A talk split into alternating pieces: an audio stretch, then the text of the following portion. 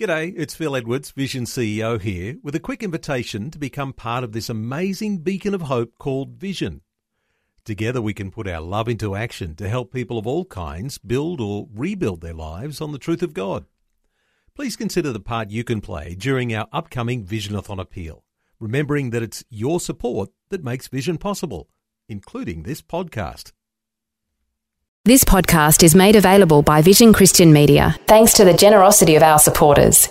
Your donation today means great podcasts like this remain available to help people look to God daily. Please make your donation today at vision.org.au. Leadership in the home. Today on Leading the Way with Dr. Michael Youssef. We all know that any athletic team that has no strong leadership loses. Any business that has a murky and a hazy line of authority will go under. Any church that does not have compassionate and decisive leadership is in disintegration and in disarray. So it is in the home where the husband is called by God to exercise leadership in the home. Welcome to Leading the Way with Dr. Michael Youssef, committed to passionately proclaiming the uncompromising truth of God's Word. Today, God's mandate for Christian husbands and wives, a message geared toward parents, especially dads, regarding the responsibilities of guiding and growing future generations in the light of God's Word.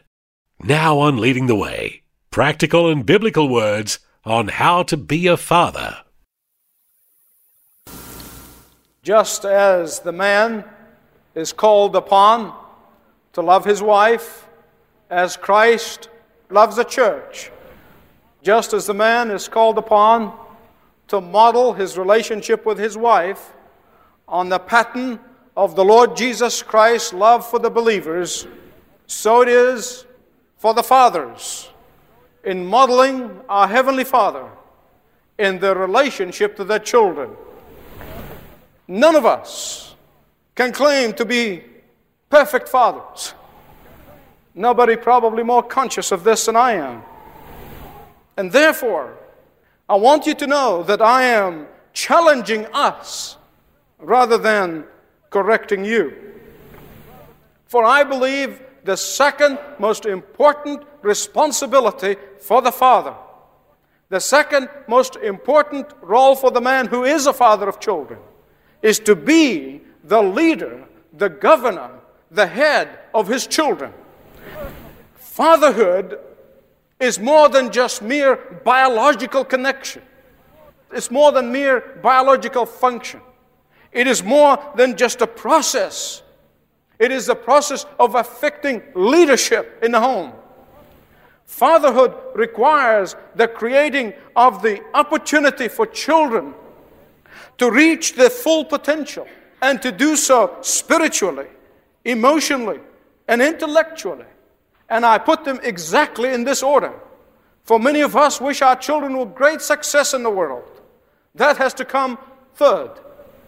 Many of us wish our children great academic success. That has to come third. But first has to be spiritually. Secondly, it has to be emotionally. And thirdly, it is intellectually. And a father lead by example. You cannot lead by words alone. And you can imagine for a father like me who preaches here and try to go home and not live up to his sermons. I be reminded of that every hour on the hour. In fact, I remember the story that I've read some time ago of the father who went with his son to mountain climbing. And they climbed the distance in the mountains. And then the father all of a sudden stopped because he realized that the section after this is very dangerous, is a treacherous section. And as he stopped and began to look around for trail that he could follow that's easier because his son is right behind him, he heard the boy's voice saying, "Choose the good path, Daddy. I'm coming right behind you." So we lead by example. And we all know that any athletic team that has no strong leadership loses. Any business that has a murky and a hazy line of authority will go under. Any group of people who have no effective spokesman, they'll become a mob. Any church that does not have compassionate and decisive leadership is in disintegration and in disarray. So it is in the home where the husband is called by God to exercise leadership in the home. Now, to be sure, the responsibility of raising children, of helping children to grow and nurtured in every way, it's a shared responsibility. It is shared with the mother and with the wife. But somehow the Scripture, in a unique way, calls upon the men, the fathers, to take the responsibility. Calls upon the men to be the governors of their homes. God calls upon the man to be accountable before God for the spiritual well-being of his children as well as the rest of their well-being. God calls upon men to provide for their family every opportunity in which they experience all that the Creator wanted them to experience. And when the leadership of the father is evident in the home, there is a sense of order. There is a sense of poise in the family. Turn with me, if you have your Bibles, to Deuteronomy chapter 6. I'm going to read from verse 4. Deuteronomy chapter 6. Moses comes in out of Egypt, out of the land of the slavery, and he comes in and he realized that he's got a big task on his hand. But he knew in his heart that Israel's life as a nation is going to be dependent on the effectiveness of the fathers in that kingdom. And therefore, he links the fatherhood of God with the earthly fathers. And he calls the people together and he says to them, "Hear, O Israel, the Lord your God is one Lord. And you shall love the Lord your God with all your heart and with all your soul and with all your might. And these words which I command you this day shall be upon your heart. And you shall teach them diligently to your children, and shall talk of them when you sit down in your house, and when you walk by the way, and when you lie down, and when you rise up. And you shall bind them as a sign upon your hand, and they shall be frontal between your eyes, and you shall write them on the doorposts of your gate." You see, this is the greatest passage in the Scripture about fathers dealing with their children. Moses knew that the best leadership the fathers can give to their children is to teach them and then to talk to them, to teach them the laws of God, and to talk to them about the love of God. And here is his counsel to the fathers in this passage. It is threefold. First of all, for the men, for the fathers, to love God. That's the first thing. And the second thing he said, you have to make that love for God in your life to be high-profile priority in your home. You can't say, well, my religion is private. My faith is private. I can't tell my kids about it. I can't tell people about it. Moses is saying that your kids and your family have to know your love for God by the way you live. And thirdly, he said, use every moment of your relationship with your children to be an opportunity to instruct them, to teach them that love that you have for God. Now, if you look at the passage carefully, you notice that Moses is saying that this is to be a 24-hour affair, not just a minute or two in the middle of the day. It is when you're sitting down. It is when you're walking. It is when you're rising up. It is when you're lying down. And the tying of that commandment on your hand, it is our modern way of saying, put a string around your finger so you don't forget. Do whatever it takes in order to remind yourself, in order to keep that at the forefront of your mind, the responsibility of teaching your children and instructing them in the Word of God. But the two most important words in this passage, as I looked at it again and again, teach and talk. Moses apparently feels that there are times when the fathers are to instruct their children systematically, when they are deliberately choose a time to tell them about the love of God in their lives. And the father is the one to instruct in the truth. Now, men, listen. I know how busy we all are. I know that. And none of us can claim that we have done a perfect job. I'm the first one. But we cannot leave all of the job of instructing of our children, of teaching our children about the great truth of God, about the love of God, about the salvation of God, to our wives. Let me tell you something. They do a better job anyhow, just in case you think that we are indispensable. They do a far better job than we do. Let me tell you. I know that also firsthand. Now, I know that some women are given the heavy burden of bringing the children on their own. I know that. And no one more conscious of that than I've seen it in the midst of our congregation.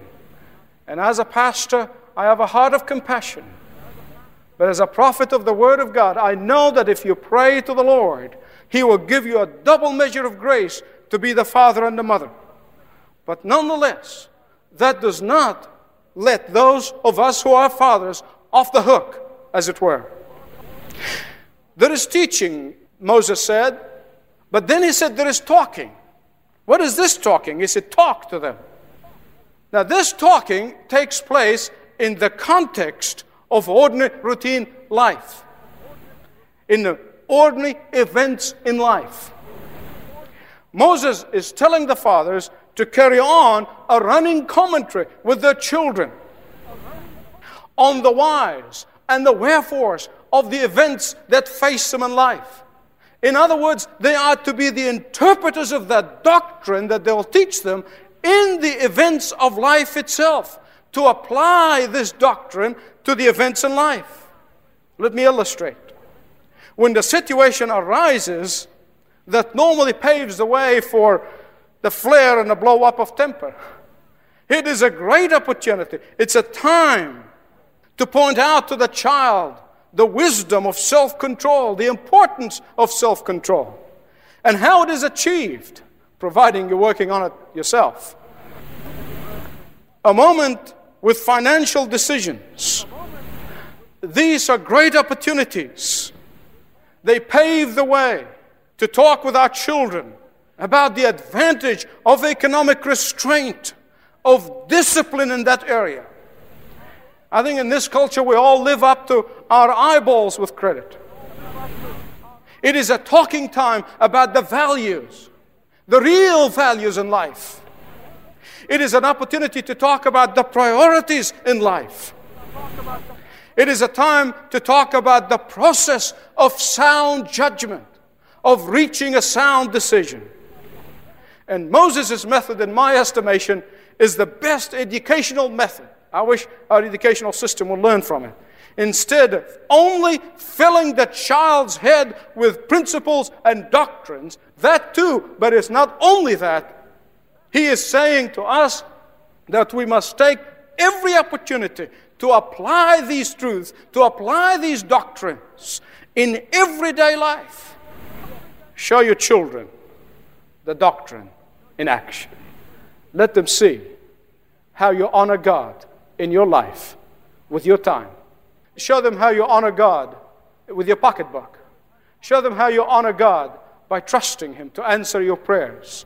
And watch for God to answer these prayers so that He builds up the faith of your children. Training is as every bit as important as instructing. Talking is taking them through the event step by step and show them God in the process. Moses, to him, it was both instruction and the application of that instruction. And he knew that this is vitally important to the future of Israel.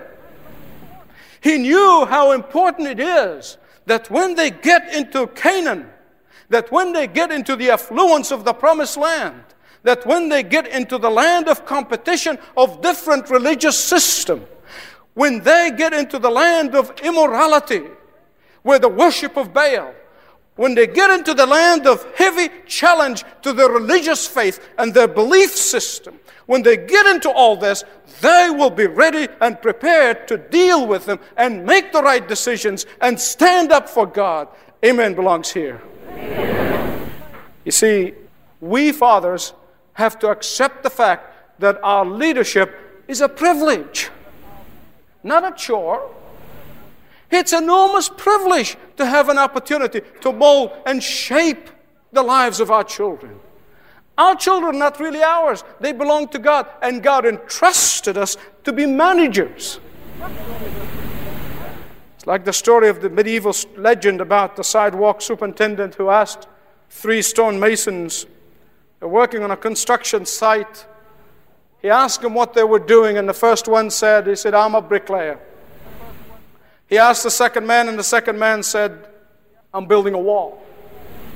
And then he went to the third man, and he said, "What are you doing in there?" The third man have esteem, have respect, felt the sense of privilege of what he's doing, and he said, "I'm raising a cathedral."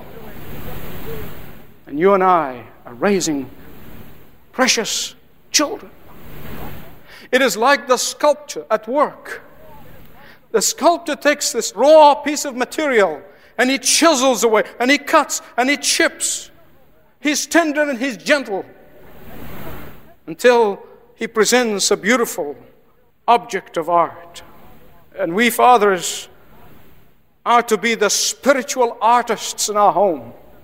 We are to produce people with deep and inner spiritual wisdom.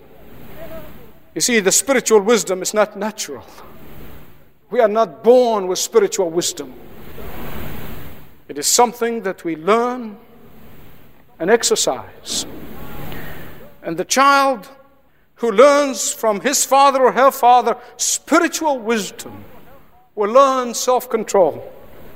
He or she will learn to make decisions based upon the long-range perspective, upon the eternal perspective. He or she will learn to be sensitive to the real issues in life, to relationships, earthly relationships, heavenly relationship with God. He or she will understand what their purpose in life is, and they won't suffer from identity crisis because they will know who they are in Jesus Christ. He or she will be aware of their own weaknesses and acknowledge it, not be embarrassed about it. They know that they can be exploited in this area, so they learn to be careful and to avoid that possibility. That is spiritual wisdom. Finally, they will learn from their father how to relate to the Heavenly Father, because that's the image of Father that they're going to see. Somebody's going to say, "I did not know the Lord when my kids were growing up. And consequently, I tried to do the best I know how, but I never introduced them to the Lord Jesus. As I know Him now, as I walk with Him now in my older years, in my latter years in life." And that is probably, in what I'm saying, all I'm saying, one of the most important things that I want you to listen carefully. Because the last thing I want to do is heap guilt. Never send you on a guilt trip. The Scripture speaks to this issue. Because the Christian faith came and began to sweep on the pagan Gentile world. And a husband will become a Christian, or a wife become a Christian, and the rest of the family have not come to the Lord. And Paul addresses this question to the Corinthians. And he said that you must continue praying for your unbelieving children. And God somehow, in His infinite wisdom, in His infinite mercy, sees that the unbelieving child will be a believing child. Because the unbelieving spouse or the unbelieving child is going to be sanctified, as Paul said, in the believing parent, in the believing spouse.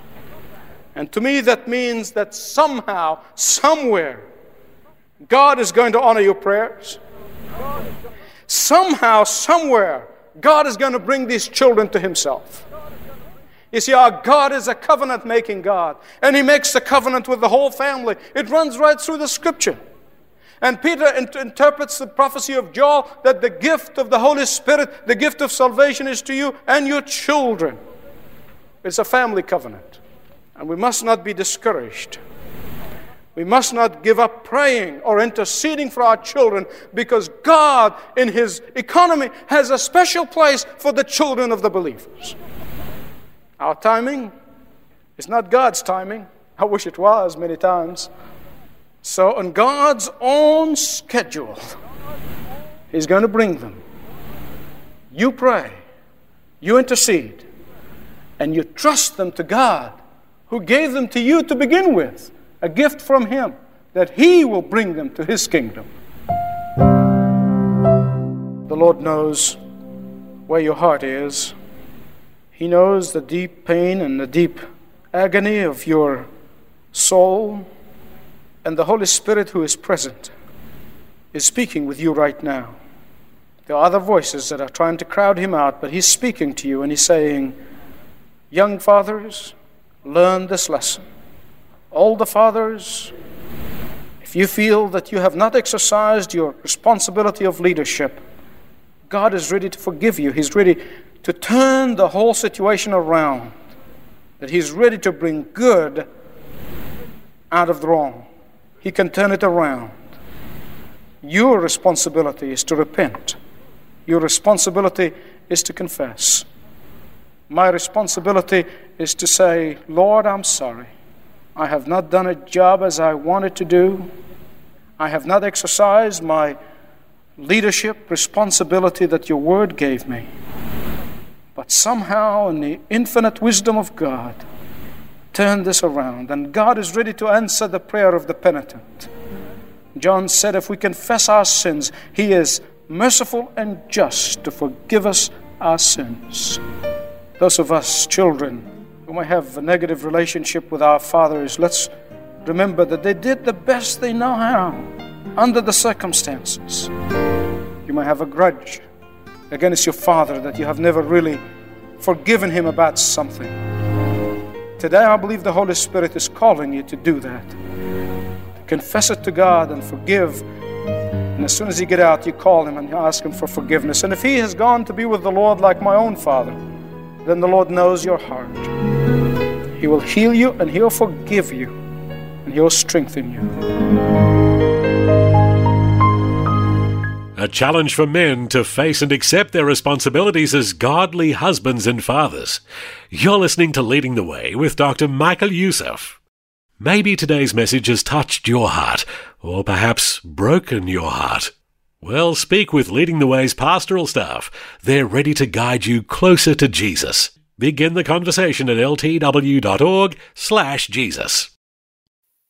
For too long, language barriers and limited access to technology have roped off remote parts of the world, making their access to the gospel almost impossible. This desperate need is why Leading the Way has developed the Navigator.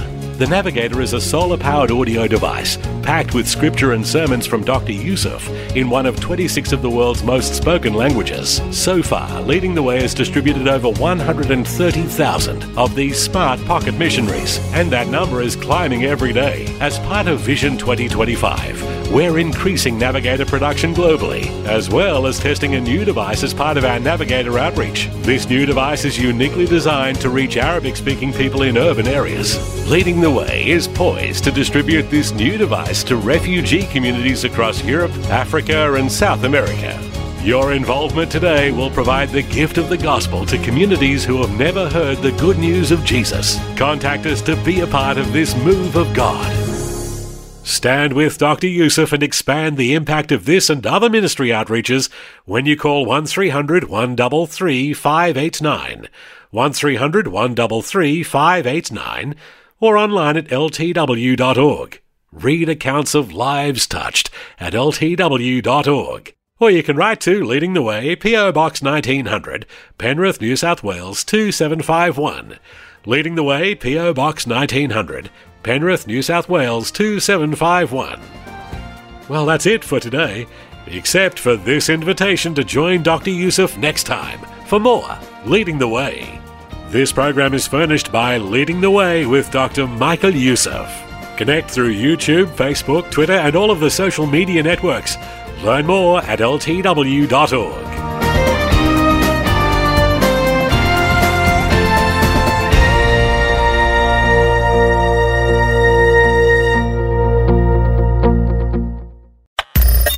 Thanks for taking time to listen to this audio on demand from Vision Christian Media.